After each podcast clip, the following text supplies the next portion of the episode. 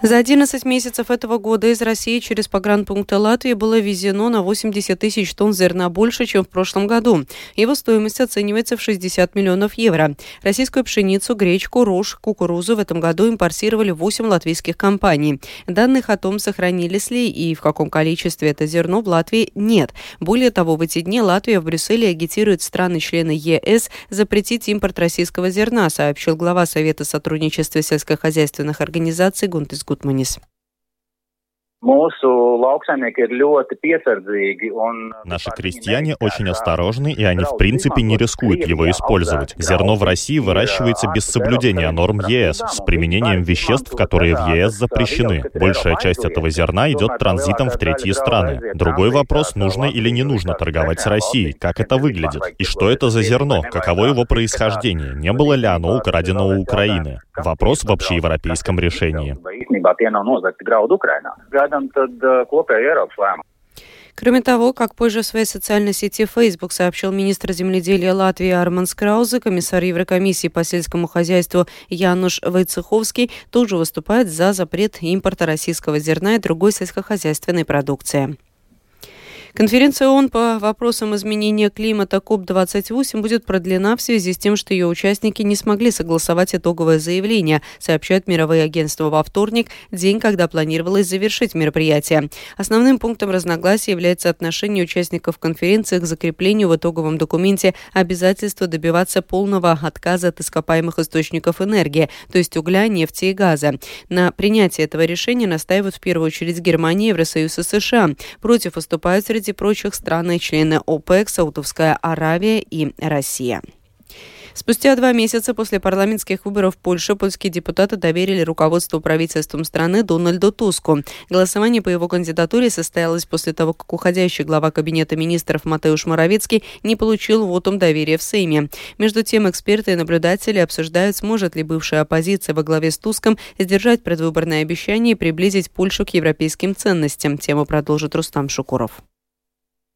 Формально октябрьские выборы в польский Сейм выиграли правоконсерваторы из партии «Право и справедливость» ПИС, получив 194 места. Однако коалиция оппозиционных проевропейских сил во главе с Туском, Гражданской платформы, Третьего пути и Левицы получила 248 мандатов. После отказа польского Сейма продлевать работу Временного правительства Матеуша Моравецкого инициатива по назначению премьера перешла к депутатам, большинство которых поддержало Туска. За премьерство Туска проголосовали 248 депутатов Сейма, против был 201. Никто не воздержался от голосования. После голосования за его выдвижение на пост премьера Польши Туск выступил с речью с трибуны польского Сейма.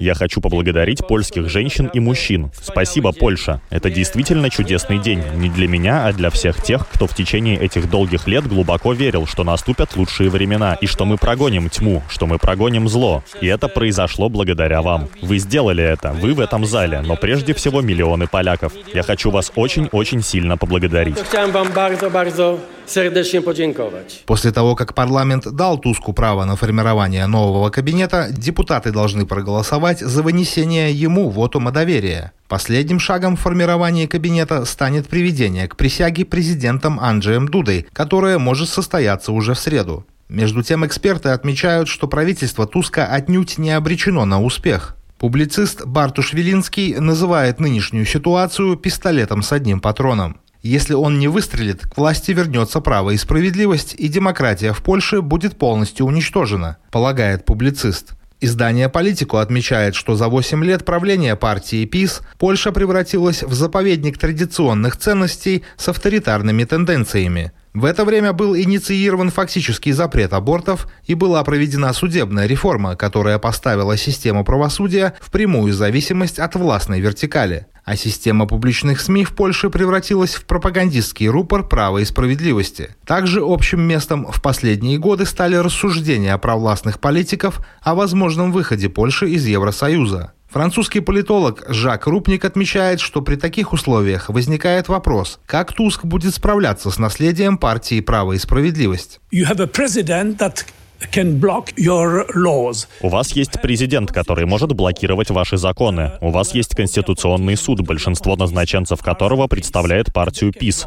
Они могут блокировать ваши законы. К слову, польский конституционный суд проголосовал за то, что с его точки зрения решения Европейского суда являются недействительными. Это просто дает вам представление о предстоящей задаче. И есть проблема со СМИ. Как можно превратить государственные средства массовой информации, контролируемые ПИС, в нечто, что должно быть более плюралистическим? Рупник также полагает, что Туску и его правительству придется приложить немало усилий, чтобы ими предпринимаемые шаги для достижения перемен в стране не были восприняты как чистка рядов по политическим мотивам. Рустам Шукуров, служба новостей Латвийского радио.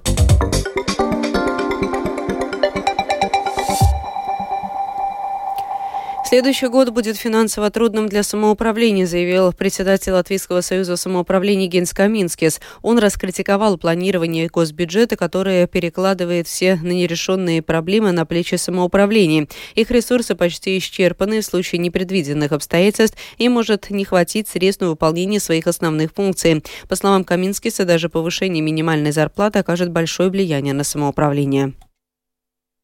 Действительно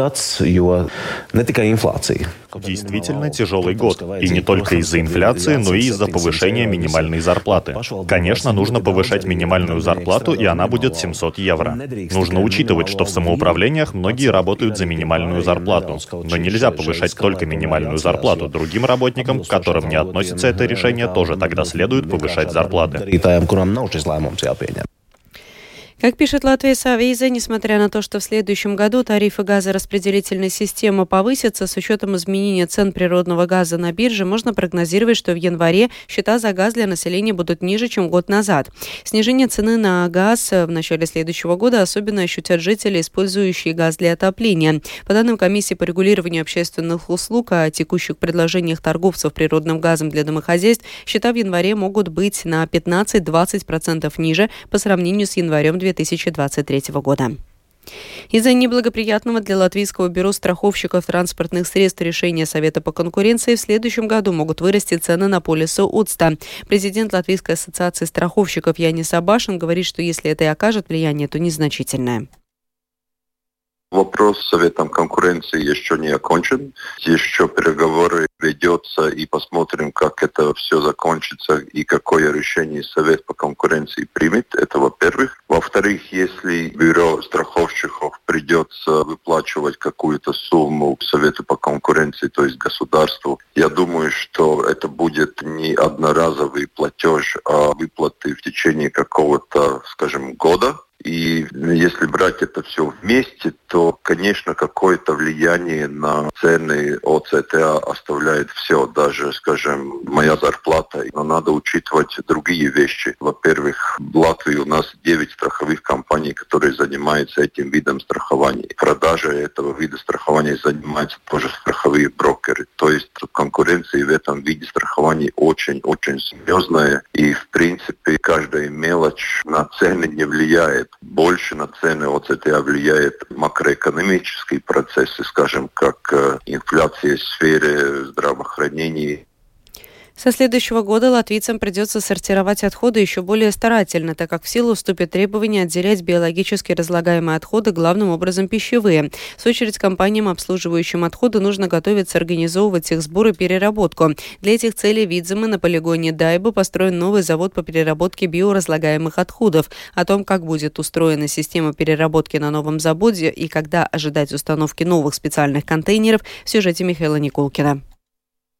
Руководитель отдела развития, обслуживающей отходы компании ЗАО, Мартинш Никлас, показывает новый завод, на котором будут перерабатываться биологически разлагаемые отходы. Ранее большая часть этой фракции, по сути, попадала в хранилище отходов и создавала эмиссии метана. В среднем одна тонна бытовых отходов создает примерно 80-100 кубометров метана за свой жизненный цикл. А с этим оборудованием в течение 21 дня до 80-85% органики превращается в биогаз. Также сокращается и количество сухих остатков. Председатель правления компании ЗАО Гинц Кука Янис рассказывает, что завод пока что работает в тестовом режиме.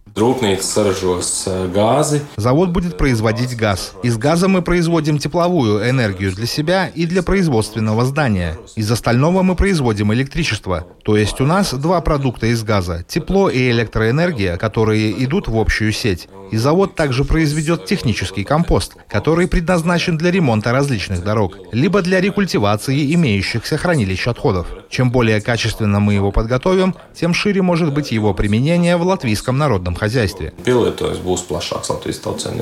Для успешности проекта важно также и вовлечение в процесс жителей, отметили в компании. В целом, по мнению Кукайниса, компания подготовилась к новым требованиям. Контейнеры закупили. Самоуправление сейчас разрабатывают специальные правила, чтобы они могли информировать жителей своих территорий. Мы начнем постепенно, чтобы общественности все было понятно. В январе-феврале появится возможность подать заявление. Затем, скорее всего, с марта-апреля мы начнем устанавливать эти специальные коричневые контейнеры. Понятно, что это будет новым опытом для всех. Возможно, возникнет непонимание, например, из-за оплаты. Если цена одного контейнера – это 60% от цены бытовых отходов, то возникает желание максимально наполнить его. И это то, с чем нам придется считаться. Качество отходов в этом контейнере будет плохим. И если так и будет, то это нужно будет контролировать. Понятно, что очень важно продолжать работу по информированию жителей, чтобы объяснить им, как правильно сортировать биологические отходы, чтобы в коричневые контейнеры не попадал несоответствующий мусор. Михаил Никулкин, Гунта Матисоне, служба новостей Латвийского радио.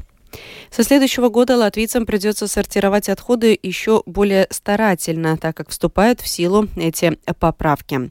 Торговый центр Урига начал борьбу с появившимися на привокзальной площади крысами. Как сообщили в инспекции здравоохранения, руководство Урига расчистило снег, где крысы образовали норы, а также расставило отсутствовавшие ранее мусорные баки. Однако, как уверяет инспекция здравоохранения Солвита Муциниеце, этого недостаточно. Днем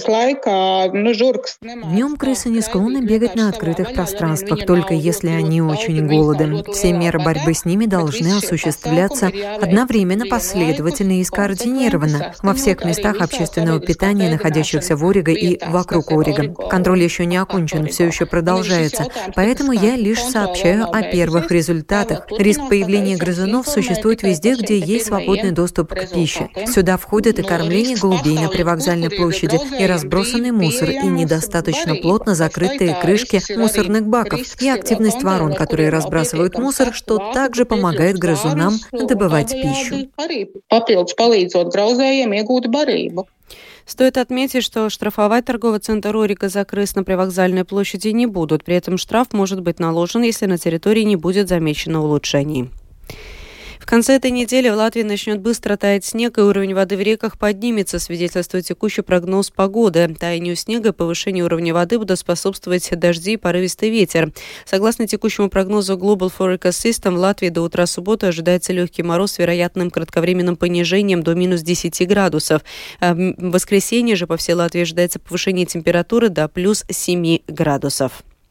На Рождество и Новый год традиционно украшаются елки. Согласно опросу, проведенному банком СЭП, 30% населения Латвии в этом году пойдут за елкой в лес, 22% респондентов купят ее в елочном магазине, 4% украсят елку, которая растет возле дома, а еще 4% планируют купить елку в горшке. При этом 12% жителей Латвии живут без елки и выбирают другие рождественские украшения, а 24% предпочитают искусственную елку. По мнению экспертов, главный недостаток искусственных елок в том, что они сделаны из пластика, ее производство энергоемко, и ее нельзя переработать. Однако такие можно использовать до 20 лет, говорит руководитель сегмента частных лиц СЭП банка Элза Рудзейта.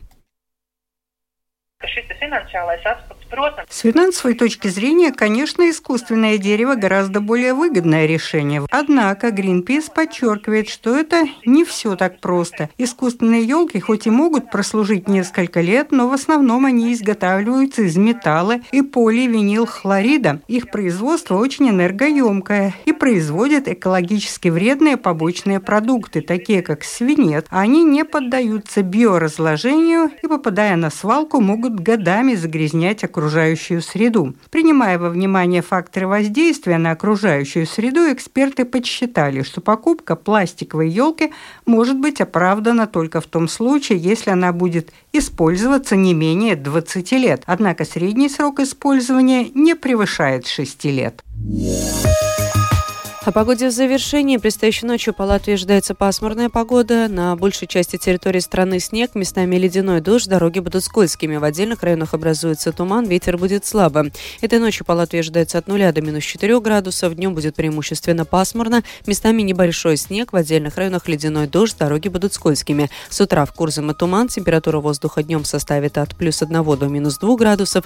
В Риге также будет пасмурно, время от времени снег, дороги и тротуары будут скользкими, ветер слабым. В течение суток в столице завтра будет от 0 до минус 2 градусов, медицинский тип погоды 2 благоприятный. Это была программа «Сегодня в 13-12 декабря». Продюсер выпуска Елена Самойлова, провела Екатерина Борозая.